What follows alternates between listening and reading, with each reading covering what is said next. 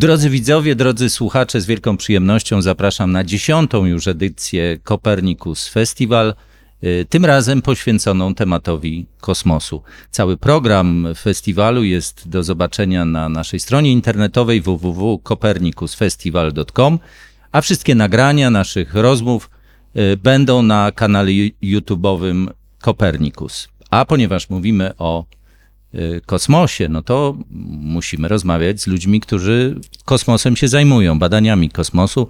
W paśmie Śniadanie Mistrzów y, witam dziś panią profesor Agnieszkę Pollo y, z Obserwatorium Astronomicznego Uniwersytetu Jagiellońskiego i Narodowego Centrum Badań Jądrowych w Warszawie. Dzień dobry. Dzień dobry. I chciałbym zacząć na początku od trochę osobistego pytania, y, bo astronomia jest taką dziedziną nauki, która nam się trochę tak narzuca.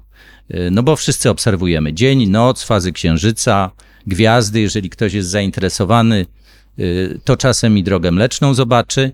Mm, Więc jakby ta, y, ta astronomia trochę nam się w życiu narzuca. Jak pani profesor ona się narzuciła? Skąd się wzięło to zainteresowanie?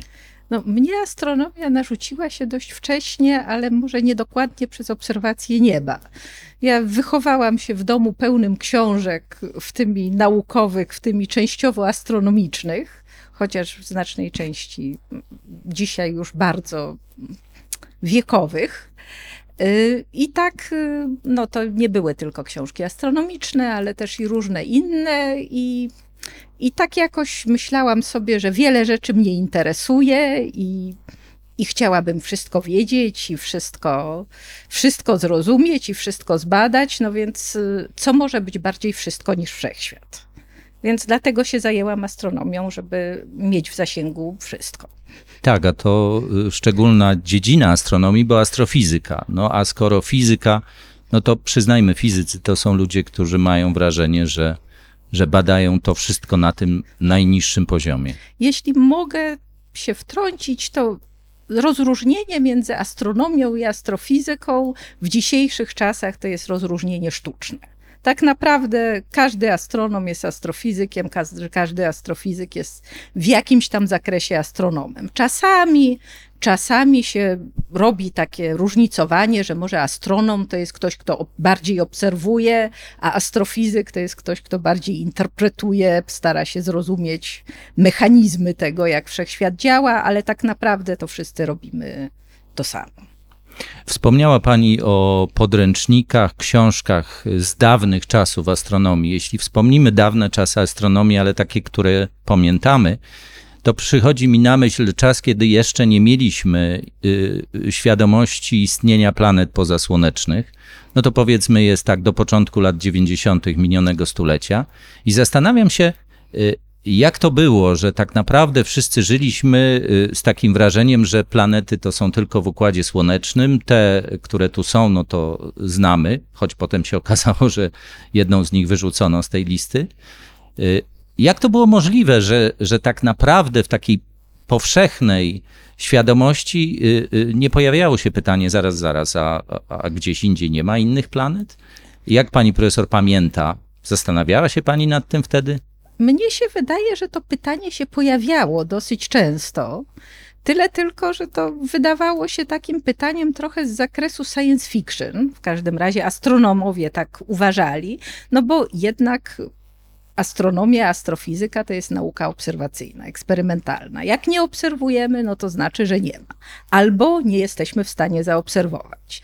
Więc dopóki nie mieliśmy tego twardego pomiaru, dopóki nie mieliśmy technologii, która pozwalała na ten twardy pomiar, no to nic nie pozwalało nam stwierdzić, że takie planety są, ale to w dyskursie takim naukowym cały czas się przewijało, że jeżeli ich nie ma, to dlaczego układ słoneczny miałby być taki szczególny? A jeśli są, no to kiedy wreszcie ich, je zobaczymy? No i w końcu, jak zaczęliśmy je obserwować, to obserwujemy je już dzisiaj praktycznie masowo. Co doprowadziło do tego, że zaczęliśmy je obserwować? Bo wspominamy wszyscy profesora Aleksandra Wolszczana, bo on był tym pierwszym, yy, który zaobserwował planety pozasłoneczne, choć nie yy, krążące wokół podobnych do Słońca gwiazd. Zdecydował postęp techniczny? Moim zdaniem głównie postęp techniczny. I to, że mamy lepsze instrumenty, i to, że mamy komputery, mamy lepsze techniki analizy danych, i to, że możemy tych danych analizować więcej w tym samym czasie.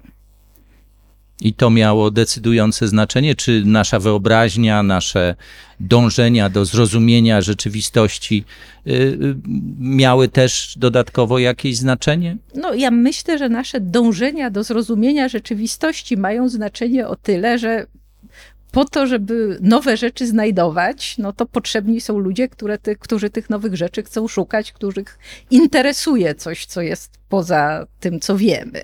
Więc to zawsze ma znaczenie i zawsze będzie miało znaczenie. Ale ograniczenia technologiczne były, nadal są i to, że technologia się rozwija, pozwala nam widzieć coraz więcej. Pani profesor zajmuje się badaniami nie układu słonecznego, ale wszechświata. Ten układ słoneczny, który nas ograniczał przez bardzo długi czas, yy, tu już yy, nie jest ograniczeniem. Wybiega pani yy, myślą, zainteresowaniami dużo szerzej. Dlaczego akurat tak? Dlaczego akurat to pragnienie zrozumienia istoty tego wszystkiego, a nie skoncentrowania się na jakimś kamyku, który krąży gdzieś wokół Ziemi? Y, no, tym kamykiem, który krąży wokół Ziemi, zajmuje się wielu, więc może ja już nie muszę, może oni sobie poradzą. Natomiast y, ta próba zrozumienia wszechświata w większej skali, no to właśnie chyba wyniknęła z tego, że chciałabym wiedzieć, jak to działa jako całość. Chciałabym widzieć jak najwięcej. Więc no, może nie do końca wiedziałam, na co się pisze, jak się tym zaczęłam zajmować. Zresztą wtedy też ta dziedzina wyglądała trochę inaczej, ale to chyba głównie o to chodzi, żeby, żeby było dużo. Wspomniała pani profesor o tym postępie technologicznym. No, kiedyś odkrycia astronomiczne powstawały dlatego, że wymyślono lunetę, potem powstał teleskop, potem radioteleskopy, teleskopy kosmiczne. Teraz mamy już detektory fal grawitacyjnych. Yy, chciałbym o to zapytać potem troszeczkę dokładniej, ale mm, moje pytanie jest takie, czy, czy potrzebujemy czegoś jeszcze i czy Oczywiście. wyobraża sobie pani coś jeszcze?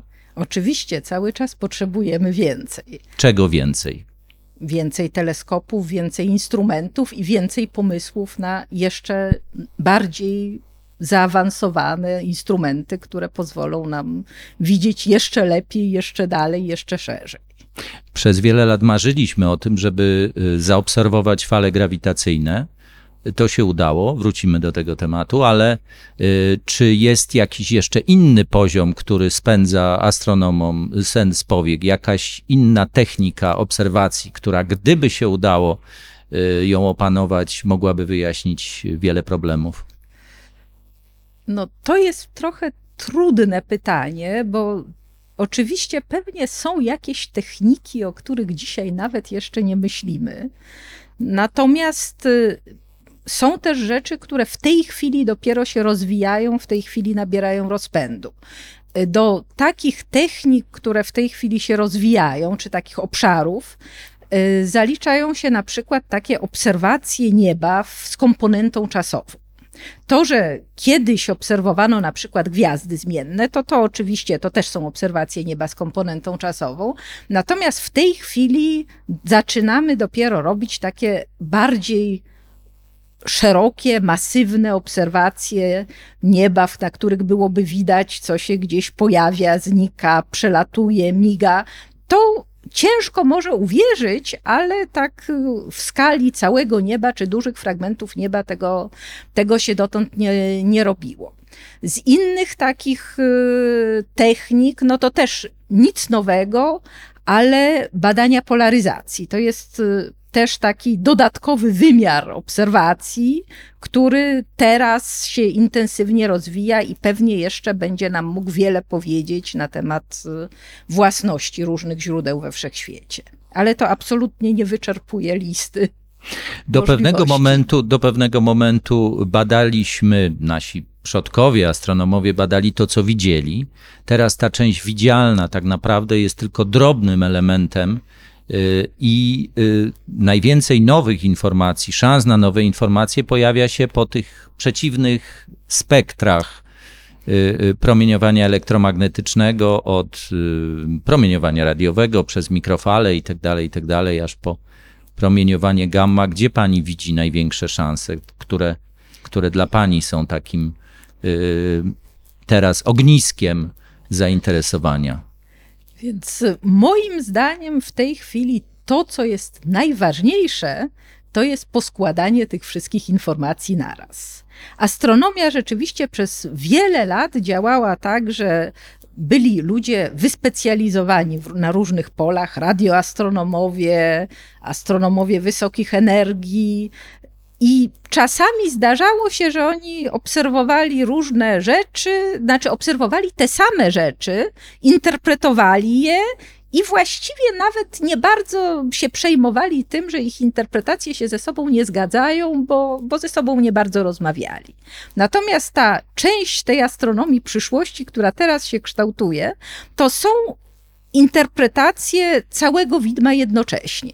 I okazuje się, że poskładanie tych wszystkich informacji z różnych instrumentów, z różnych teleskopów, y, zebranych różnymi technikami, razem i interpretacja tego jako całości, to jest bardzo trudne zadanie, ale jednocześnie bardzo wdzięczne, bo dopiero to nam mówi, jak, y, jak te źródła kosmiczne działają, jak ten wszechświat tak naprawdę wygląda.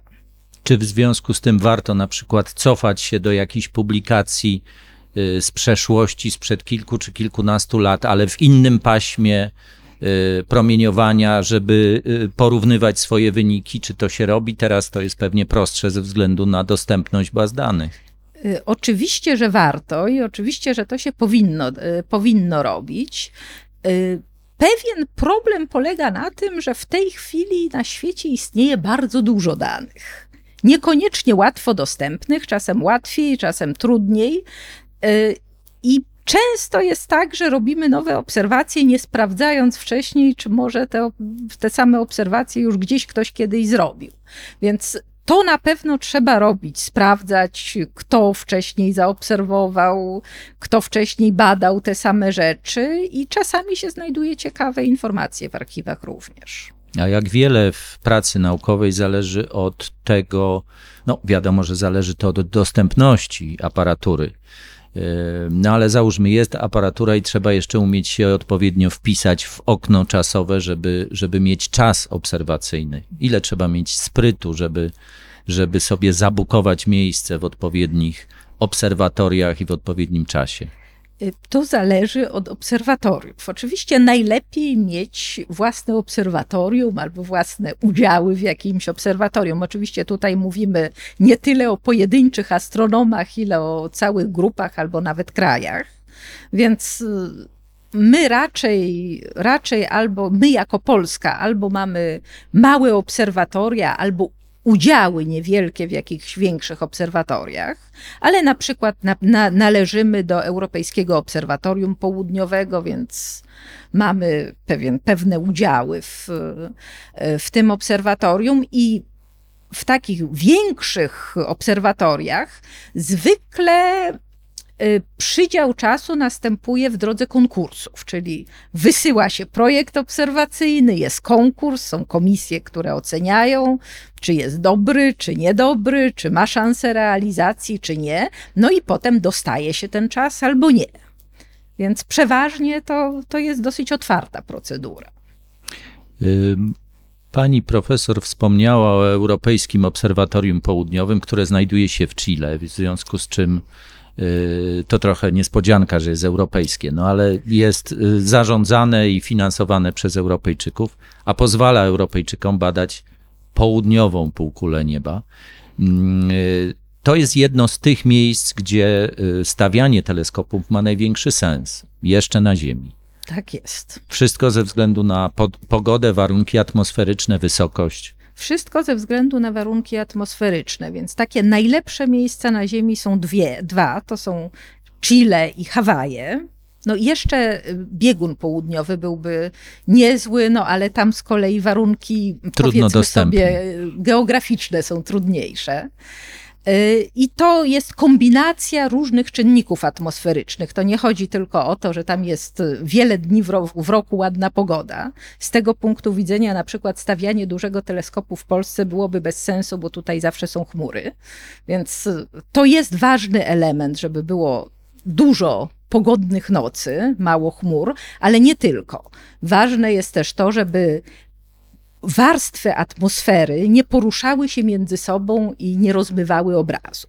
I to jest unikalne właśnie dla tych dwóch miejsc na Ziemi, że tam są i góry, i ocean, i w związku z tym powietrze z nad oceanu tak jakby zatrzymuje się nad tymi górami i stosunkowo mało rozmywa obraz. Dlatego on jest y, bardzo ostry. No a poza tym jeszcze dodatkowe wymagania są na przykład takie, żeby było, obserwatoria były w miarę możliwości wysoko, no bo wtedy w powietrzu jest mniej, e, mniej dwutlenku węgla, mniej pary wodnej, dobrze, żeby było też sucho, bo te wszystkie, te wszystkie elementy też utrudniają pewne typy obserwacji. Nie Jesteśmy zaszkodzi, wymagający. nie zaszkodzi to, że tak naprawdę astronomowie nie muszą tam być. I warunki chociażby w Paranal czy, czy y, na dużej wysokości są takie, że nie wszyscy dobrze by się tam czuli, ale astronomowie nie muszą tak naprawdę y, siedzieć w obserwatorium, y, które zbiera dla nich dane. No dzięki internetowi to właściwie mogą być gdziekolwiek. To nie jest do końca takie proste, bo jednak znam wielu astronomów, którzy wolą dopatrzeć osobiście, jak te dane się zbierają i uważają, że jak osobiście przyłożą do tego rękę, to będzie lepiej. I rzeczywiście czasami jest lepiej, ale rzeczywiście te największe obserwatoria przeważnie działają tak, że przypadkowemu obserwatorowi ze świata nikt nie da tego y, instrumentarium dotknąć, bo to są bardzo drogie instrumenty i wcale nie takie łatwe w prowadzeniu, w, w obsłudze. Są, jest wyspecjalizowana obsługa na miejscu, też astronomowie, którzy tym się, tym się właśnie zajmują, robią obserwacje, no i potem udostępniają te obserwacje, ale to też jest przeważnie w, w ścisłej współpracy z osobami, których, dla których te obserwacje są prowadzone. Kolejnym etapem y, stały się obserwatoria kosmiczne, i tu oczywiście teleskop Hubble'a jest takim sztandarowym przykładem, bo niezwykłych zdjęć dostarczył przez te wszystkie lata, ale tych obserwatoriów oczywiście jest więcej w różnych y, zakresach promieniowania. No i pojawił się wreszcie po wielu, wielu latach i wielu miliardach dolarów Y, teleskop y, Webba, czy z punktu widzenia Pani zainteresowań, y, te teleskopy kosmiczne mają takie fundamentalne znaczenie? Jak najbardziej. Jak najbardziej. Te dwa teleskopy, o których pan redaktor wspomniał, one rzeczywiście są bardzo istotne, one odgrywają bardzo istotną rolę.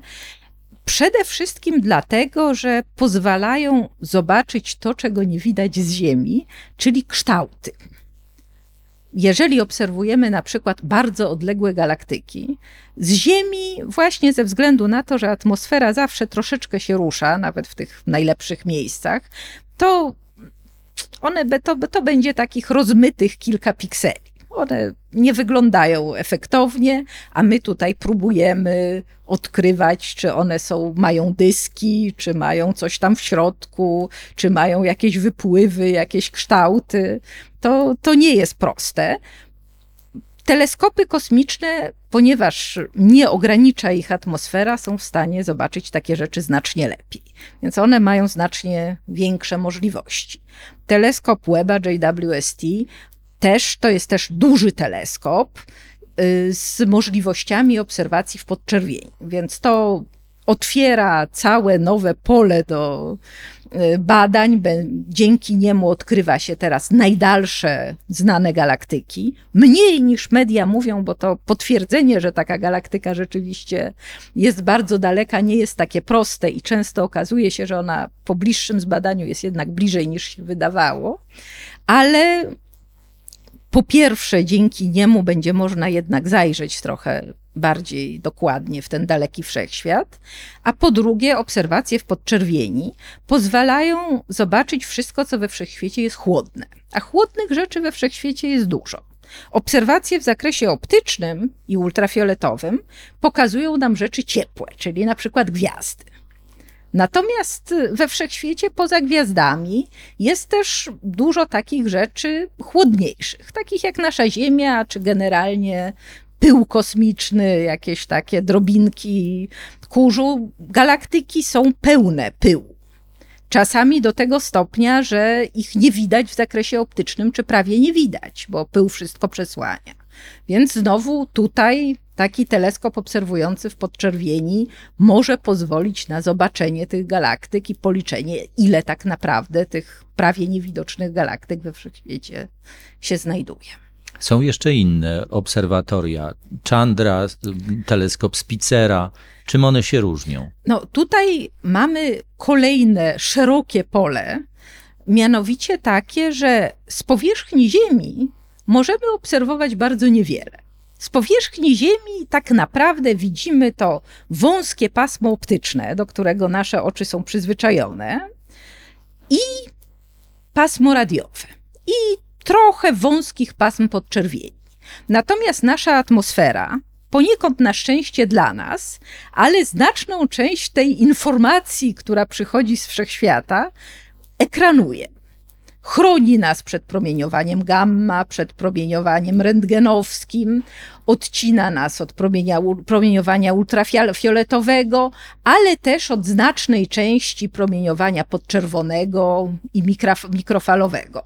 Co oznacza, że siedząc na Ziemi, nie mamy dostępu, nie mamy informacji o większości informacji, jakie wszechświat do nas wysyła. A obserwatoria kosmiczne te informacje nam zbierają, dostarczają i dopiero wtedy właśnie możemy poskładać te wszystkie puzzle, które nam, nas poinformują o tym, jak, jak te obiekty we wszechświecie działają, co tam się dzieje. Mówimy, zaczęliśmy mówić o tym, y, jak obserwować, z pomocą jakich instrumentów obserwować. No, wypada dojść do miejsca, gdzie pojawia się pytanie, po co obserwować. To znaczy, co tak naprawdę, pani profesor, zgodnie z tym, czym pani się interesuje, jest w tej chwili najciekawszym problemem do rozwiązania, jeśli chodzi o kosmos. I tu są hasła, które w zasadzie przeszły już do takiego powszechnego y, słownika, czyli no, mniej więcej zetknęliśmy się z pojęciami ciemnej materii, nie mylić z ciemną masą i ciemnej energii. Co to jest i czemu to jest tak ważne? Dla naszego zrozumienia wszechświata? Ja bym postawiła tutaj pytanie może trochę inaczej. To znaczy, co o wszechświecie w tej chwili w ogóle wiemy, czy też wydaje nam się, że wiemy w takiej szerokiej skali. I tutaj wydaje mi się, że w tej chwili żyjemy w bardzo ciekawym okresie, bo warto sobie uświadomić, że na przykład 20 ile, 5 lat temu mniej więcej, być może nie wszyscy sobie zdajemy z tego sprawę, ale przenieśliśmy się z jednego wszechświata do zupełnie innego wszechświata. 30 lat temu wydawało nam się, że żyjemy we wszechświecie, który będzie się rozszerzał coraz wolniej i być może kiedyś się zatrzyma i zacznie się zapadać, a może będzie się dalej rozszerzał coraz wolniej. Teraz wiemy, że żyjemy we wszechświecie, który rozszerza się coraz szybciej. To jest zmiana zasadnicza, dlatego że oznacza, że znaczna część tego, co definiuje wszechświat, mówimy na to bilans materii i energii wszechświata, to jest coś, czego zupełnie nie rozumiemy albo bardzo słabo rozumiemy, czyli właśnie ta ciemna energia. Jeszcze 30 lat temu wydawało się, że to jest coś, co, o czym możemy wygodnie zapomnieć. No i teraz skąd to wszystko się bierze? Rzeczywiście wszystkie te pomiary, które robimy teraz, wydają się konsystentne, więc one rysują nam ten obraz wynikający z ogólnej teorii względności, jeżeli wyobrazimy sobie ewolucję wszechświata właśnie w, pod pewnymi założeniami w ramach ogólnej teorii względności, no to mamy ten model, w którym we wszechświecie jest całkiem sporo materii, jest znacznie więcej tej takiej formy energii, która działa trochę przeciwnie niż materia. Materia działa jak dzięki Skupiając. grawitacji, czyli skupia, pro- powoduje, że, że, że wszystko się zbiega. Ciemna energia działa jak taka antygrawitacja, no i to te, te dwie siły jakby kształtują wszechświat, który od wielkiego wybuchu rozszerza się, robi się, przestrzeń się coraz bardziej rozciąga, no a w tej przestrzeni rozrzucona jest materia. Bardzo ładny obrazek i wszystkie obserwacje, to rzeczywiście jest, jest bardzo dużo obserwacji, które do tego, do tego scenariusza pasują. Tyle tylko, że tutaj zawsze dobrze jest pamiętać, że w tym scenariuszu, no właśnie, 70% dzisiaj bilansu tej materii energii wszechświata stanowi ciemna energia, co do której nie wiemy, co to jest. Mamy pewne słowa klucze, pewne, pewne teorie, ale tak naprawdę, no powiedzmy sobie uczciwie, nie wiemy. Jakaś dodatkowa siła, coś, coś, co gra kluczową rolę, ale no po prostu jest. Większa część materii to jest ciemna materia, która wydaje się z punktu widzenia astronoma ciemna materia, no to jest to po prostu jakaś materia zimna, jak mówimy, czyli nierelatywistyczna, takie dosyć duże, wolno poruszające się cząstki. Natomiast też nie wiemy, czym ona jest, jak ona pasuje do, do, do tej materii, którą znamy na Ziemi. A jeśli chodzi o tę materię, którą znamy, astronomowie to nazywają materią barionową. Natomiast no, ta znana materia, z której jesteśmy zrobieni, my, która gwiazdy, składa się z tych cząstek Tak. elementarnych, które jesteśmy które w stanie znają. wymienić Tak. tam. Y, No więc y, ta materia stanowi w tym całym bilansie niecałe 6%, a jeszcze na dodatek, żeby było zabawniej, znacznej części tej materii i tak nie możemy w dzisiejszym wszechświecie odnaleźć. To też jest jeden z tych problemów, więc mamy problem, czym jest ciemna energia, mamy problem, czym jest ciemna materia, mamy problem, gdzie się podziały zaginione bariony, czyli ta materia, która powinna w tym naszym niedalekim wszechświecie być, a jej nie widać. No i mamy też takie trochę szersze pytanie, czy ten piękny scenariusz, który sobie zbudowaliśmy i wszystko nam go potwierdza, rzeczywiście jest taki, jak wydaje nam się, że jest, czy może jutro, może za rok, może za 10 lat trafimy na coś, co sprawi, że będziemy musieli od nowa go przemyśleć, wprowadzić jakąś nową fizykę, nowe prawa fizyki, bo znowu wydaje nam się, że w dużej skali fizyka działa tak, jak jesteśmy w tej chwili w stanie to opisać, ale nikt nam tego nie obiecał. Być może pewnego W dnia. historii fizyki były przełomy, kiedy wydawało się, że się wszystko już rozumie, a potem przychodził jeden z drugim i okazywało się, że, że niekoniecznie. I na to bardzo liczymy. No właśnie, to jest, to jest takie mm, e, zaskakujące, jeżeli się na przykład rozmawia z fizykami pracującymi w CERNie, zderzającymi te ciężkie jony czy protony, to, to jakoś tak wszyscy liczą, że, że pojawi się coś, co obali teorie, które są aktualnie obowiązujące. Y, y, Jeśli słyszymy, często słyszymy o, o, o kolejnych wynikach badań astronomicznych y, i pada takie hasło, potwierdziły kolejny raz teorię Einsteina. Mm, Więc mamy kolejne potwierdzenia teorii Einsteina. Czy coś tak naprawdę tej teorii w tej chwili zagraża? Czy, czy są jakieś wyniki, które ją kwestionują? No, niestety wygląda na to, że nie. Niestety, jak na razie, wydaje się, że sprawdza się bardzo dobrze.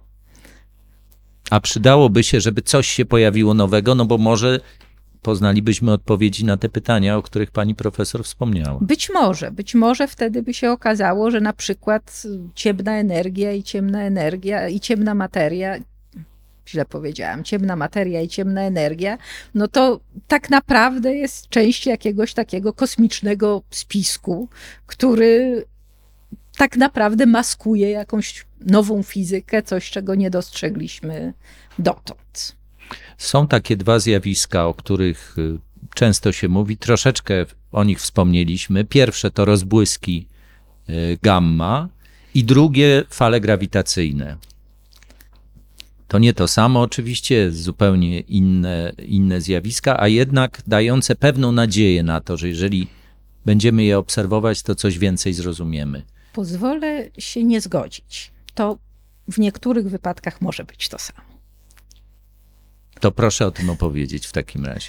Rozbłyski gamma to są rzeczywiście takie, no, rozbłyski, jak sama nazwa mówi, przychodzące do nas z kosmosu z mniej więcej losowych y, punktów nieba, mniej więcej raz na dobę, więc dosyć często.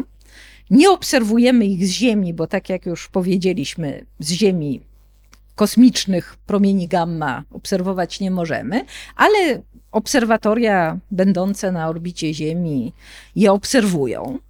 Pierwszy raz zostały zaobserwowane w latach 60., więc przez długi czas trwała dyskusja, jakie jest ich pochodzenie, fascynacja tym, że jeżeli ich pochodzenie jest kosmologiczne, czyli pochodzą z bardzo dużych odległości, to to muszą być takie bardzo silne eksplozje, najsilniejsze eksplozje we wszechświecie, więc to, to był temat gorącej dyskusji przez długi czas. To, to, to, to napędzało wyobraźnię.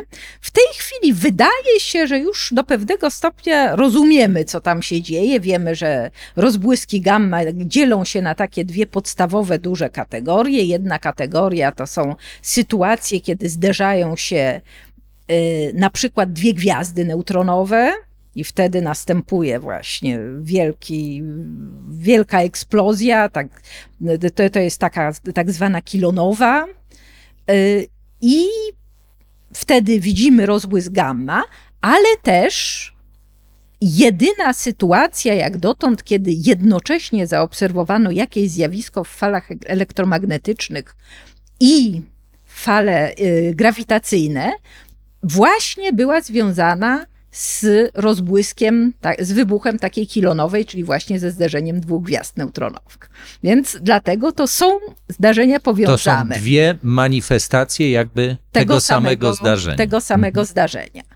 I druga kategoria rozbłysków gamma to są tak zwane długie i one uważa się, że pochodzą, y, powstają przy okazji wybuchów hipernowych, czyli śmierci takich bardzo, bardzo masywnych gwiazd.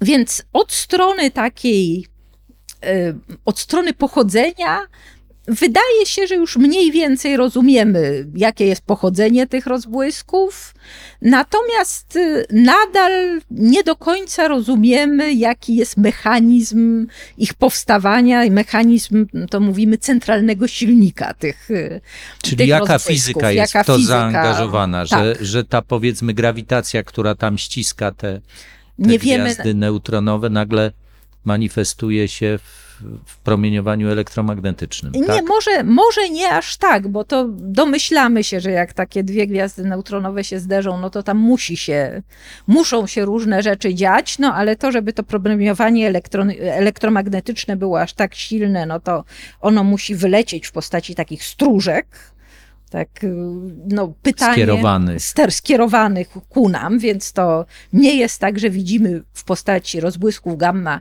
wszystkie takie zdarzenia, tylko te, które przypadkiem skierują ten, ten stożek świecenia na nas. No ale są otwarte pytania, jak właśnie dochodzi do powstania tego, tego, te, tego stożka, jaką rolę w tym odgrywa pole magnetyczne. Więc tutaj, tutaj też planujemy, planujemy obserwacje, które mogą, mogą to w przyszłości wyjaśnić i też w takie projekty jesteśmy, jesteśmy zaangażowani. Wracając do fal grawitacyjnych, przez wiele lat trwał wyścig o to, kto pierwszy będzie w stanie zaobserwować i udowodnić, że zaobserwował fale grawitacyjne. Tam były fal starty, ale w końcu je Y, zaobserwowano i wszyscy jakby uznali, że to jest to. Y, ale mam wrażenie, że do opinii publicznej nie przedostają się informacje o licznych kolejnych obserwacjach, sukcesach. Y, z czego to wynika? Czy, czy, czy tych obserwacji nie ma zbyt wiele, czy trudno je tak opisać? Jak pani profesor sądzi, a może po prostu nie docierają, a państwo je macie codziennie na stole kolejne? Y, Nie, nie, one nie docierają ostatnio z bardzo konkretnego powodu. Nie docierają dlatego, że te obserwatoria fal grawitacyjnych, one obserwują w tak zwanych, w takich cyklach obserwacyjnych. No i jak dotąd, od roku 15, czyli tam tego, który zaowocował odkryciem fal grawitacyjnych, były trzy takie cykle i ostatni z tych cykli został przerwany przedwcześnie ze względu na pandemię. Więc dane z tego cyklu były analizowane, publikowane i jak najbardziej doniesienia były. Natomiast nastąpiła dosyć długa przerwa związana, no cóż, z, z całą sytuacją i teraz y, w najbliższym czasie, ostatni termin, jaki widziałam, miał być chyba pod koniec maja, ale, ale to oczywiście może się zmienić, ma rozpocząć się kolejny cykl obserwacyjny, więc w ciągu najbliższego roku możemy spodziewać się kolejnych ekscytujących obserwacji. A czego by pani profesor oczekiwała? Jaka wiadomość byłaby taka z pani punktu widzenia najbardziej ekscytująca? Jeśli chodzi o fale grawitacyjne, no na pewno najbardziej ekscytująca to już była, bo samo odkrycie fal grawitacyjnych. Druga najbardziej ekscytująca, no to była ta obserwacja, jednoczesna obserwacja fal grawitacyjnych i czegoś, czegoś y, elektromagnetycznego. Więc ekscytujące byłoby zaobserwowanie większej liczby takich zjawisk, gdzie jednocześnie widzimy fale grawitacyjne i jakieś zjawisko widoczne w falach elektro, ele, elektromagnetycznych, bo to naprawdę pomogłoby nam zrozumieć Skleić działanie, jedno z skleić, e, skleić różne kawałki informacji i zrozumieć fizykę tych obiektów. Czy to się wydarzy, czy nie, to zdania są podzielone. Wielu uważa, że właśnie to, że ten jeden, tą, tę jedną kilonową zaobserwowaliśmy, to tak trafiło się jak ślepej kurze ziarno, bo prawdopodobieństwo, że to się zdarzy w bliskim, obserwowalnym wszechświecie było nieduże. Ale to jest też jedna z zagadek wszechświata, to znaczy to, że tak naprawdę to nie wiemy.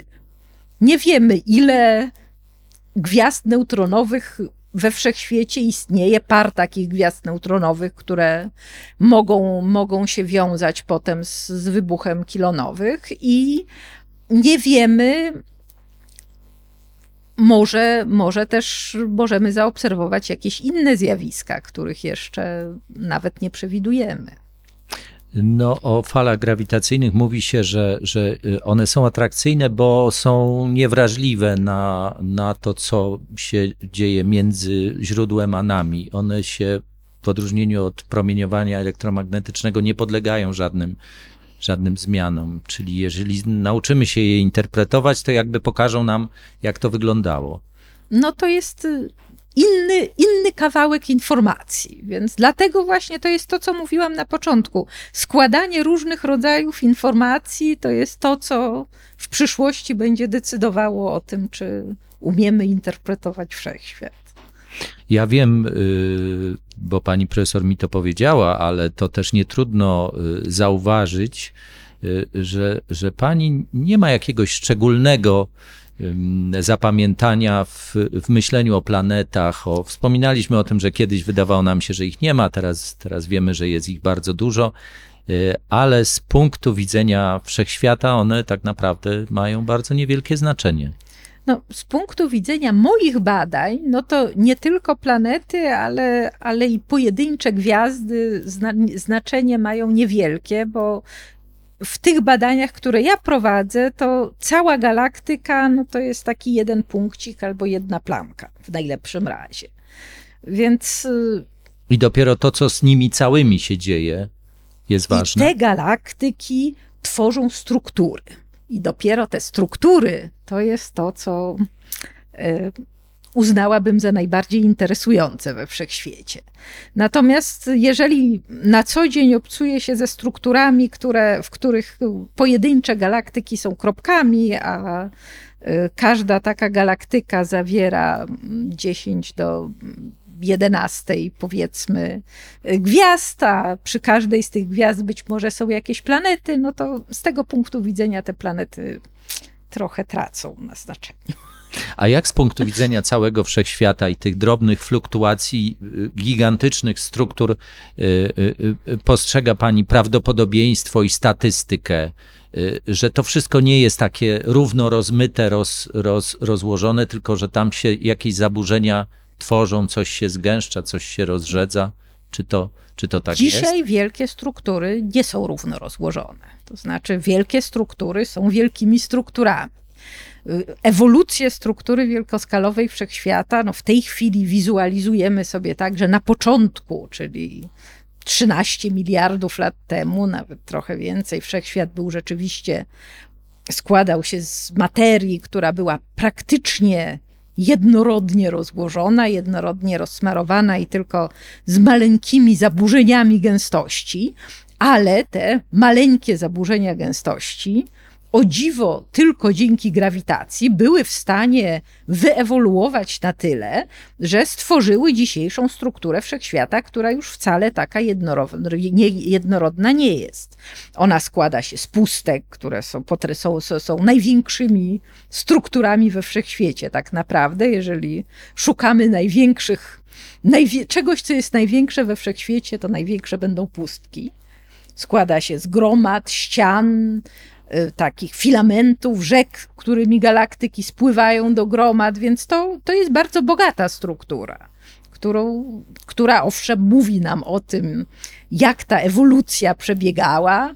Ta, w tej strukturze no, właśnie mieszkają galaktyki, które mają różne własności, różnie się zachowują. No, to, to, jest, y, to jest y, całkiem złożona historia. Ale wszystkie zachowują się ciągle przy zachowaniu tych praw fizyki, które rozumiemy.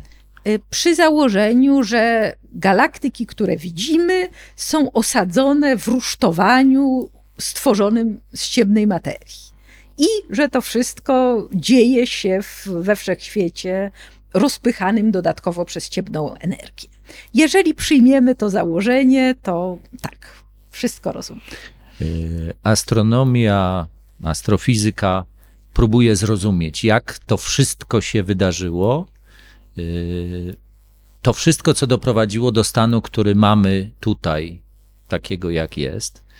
I można powiedzieć, że będę próbował ściągnąć panią profesor znowu w stronę tych kamieni, planet i tak dalej, że można to zrobić na dwa sposoby. Z jednej strony właśnie tak globalnie szukając ogólnych praw, a z drugiej strony mm, wysyłając łazik na, na Marsa, wiercąc tam otwór i próbując zbadać strukturę tej materii, która tam jest. Mm, y, To są jakby dwa podejścia. Czy, jak pani sądzi, czy oczywiście naj, najciekawiej jest y, połączyć jedno i drugie, i tu to prawdopodobnie tak się będzie działo. Mm, Ale czy może się zdarzyć, że nasze pytania dotyczące tych, tych najdrobniejszych elementów, planet, y, skał i tak dalej, y, odpowiedzi na te pytania przyjdą z tej ogólnej struktury wszechświata, z tego zrozumienia tych wszystkich ogólnych procesów?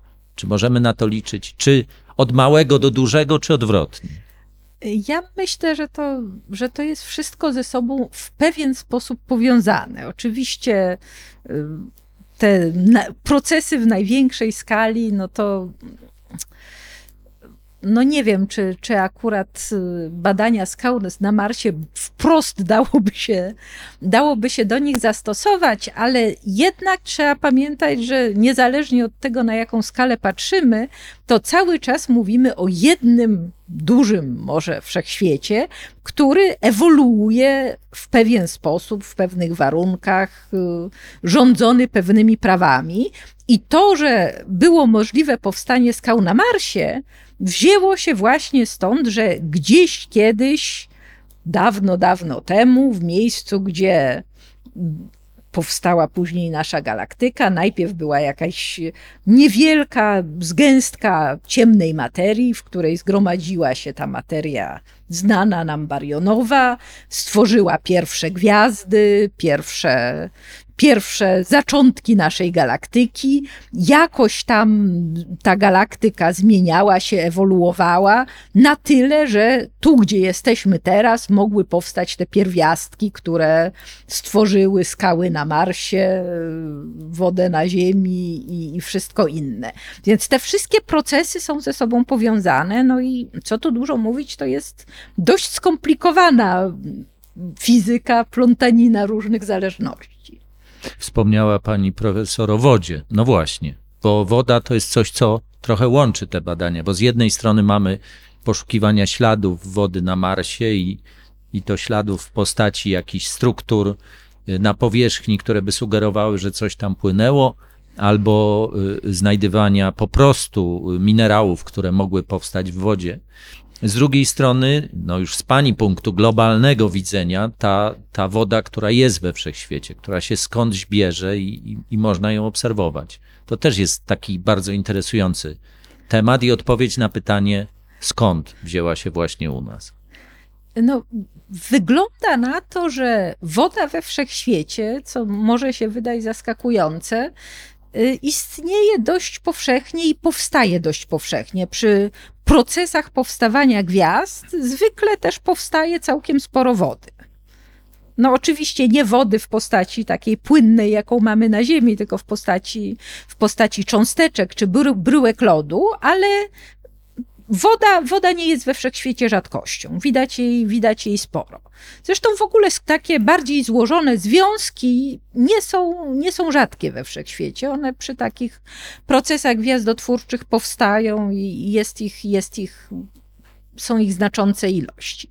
Natomiast oczywiście otwarte pytania i to, co ludzi interesuje czy ekscytuje, no to, y, to są tam, gdzie wiąże się obecność wody z obecnością jakichś form życia podobnego do tego, które mamy na Ziemi. Więc dlatego, dlatego wydaje się, że takie życie, jakie znamy, nie może istnieć bez wody, ale w związku z tym, po pierwsze, skąd wzięła się ta woda, którą mamy na Ziemi i I, czy I generalnie w Układzie Słonecznym, no bo przecież to, że, że jest na księżycach y, y, gazowych olbrzymów, to, to też jest, to też dowiedzieliśmy się tego w pewnym momencie dopiero. Tak, to prawda, chociaż no, tak jak powiedziałam, woda powstaje przy okazji powstawania gwiazd, więc możemy się spodziewać, że przy okazji powstawania Słońca też sporo tej wody powstało.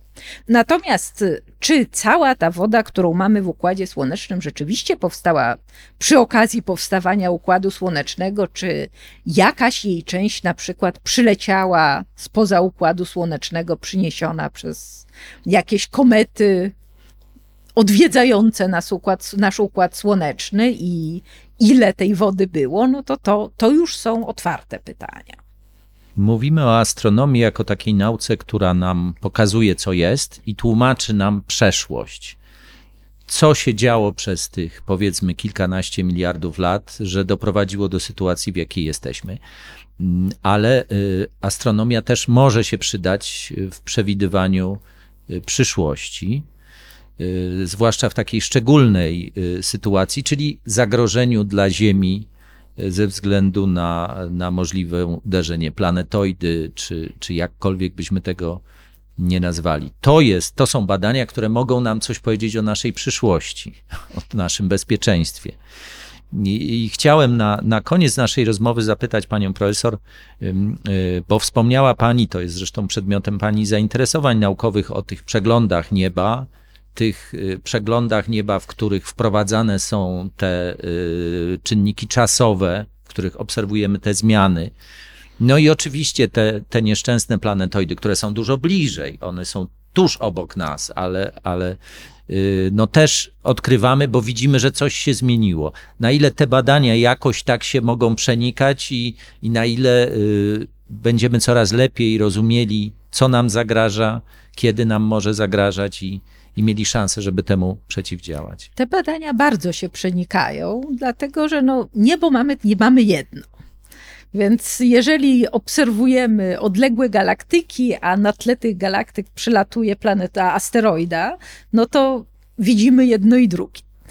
I tutaj, jakkolwiek zaskakujące by to było, to takich przeglądów nieba w czasie rzeczywistym, które pozwoliłyby nam w tej chwili rzeczywiście w każdej chwili powiedzieć, o tutaj z tego kierunku coś podejrzanego się zbliża, w tej chwili jeszcze nie mamy.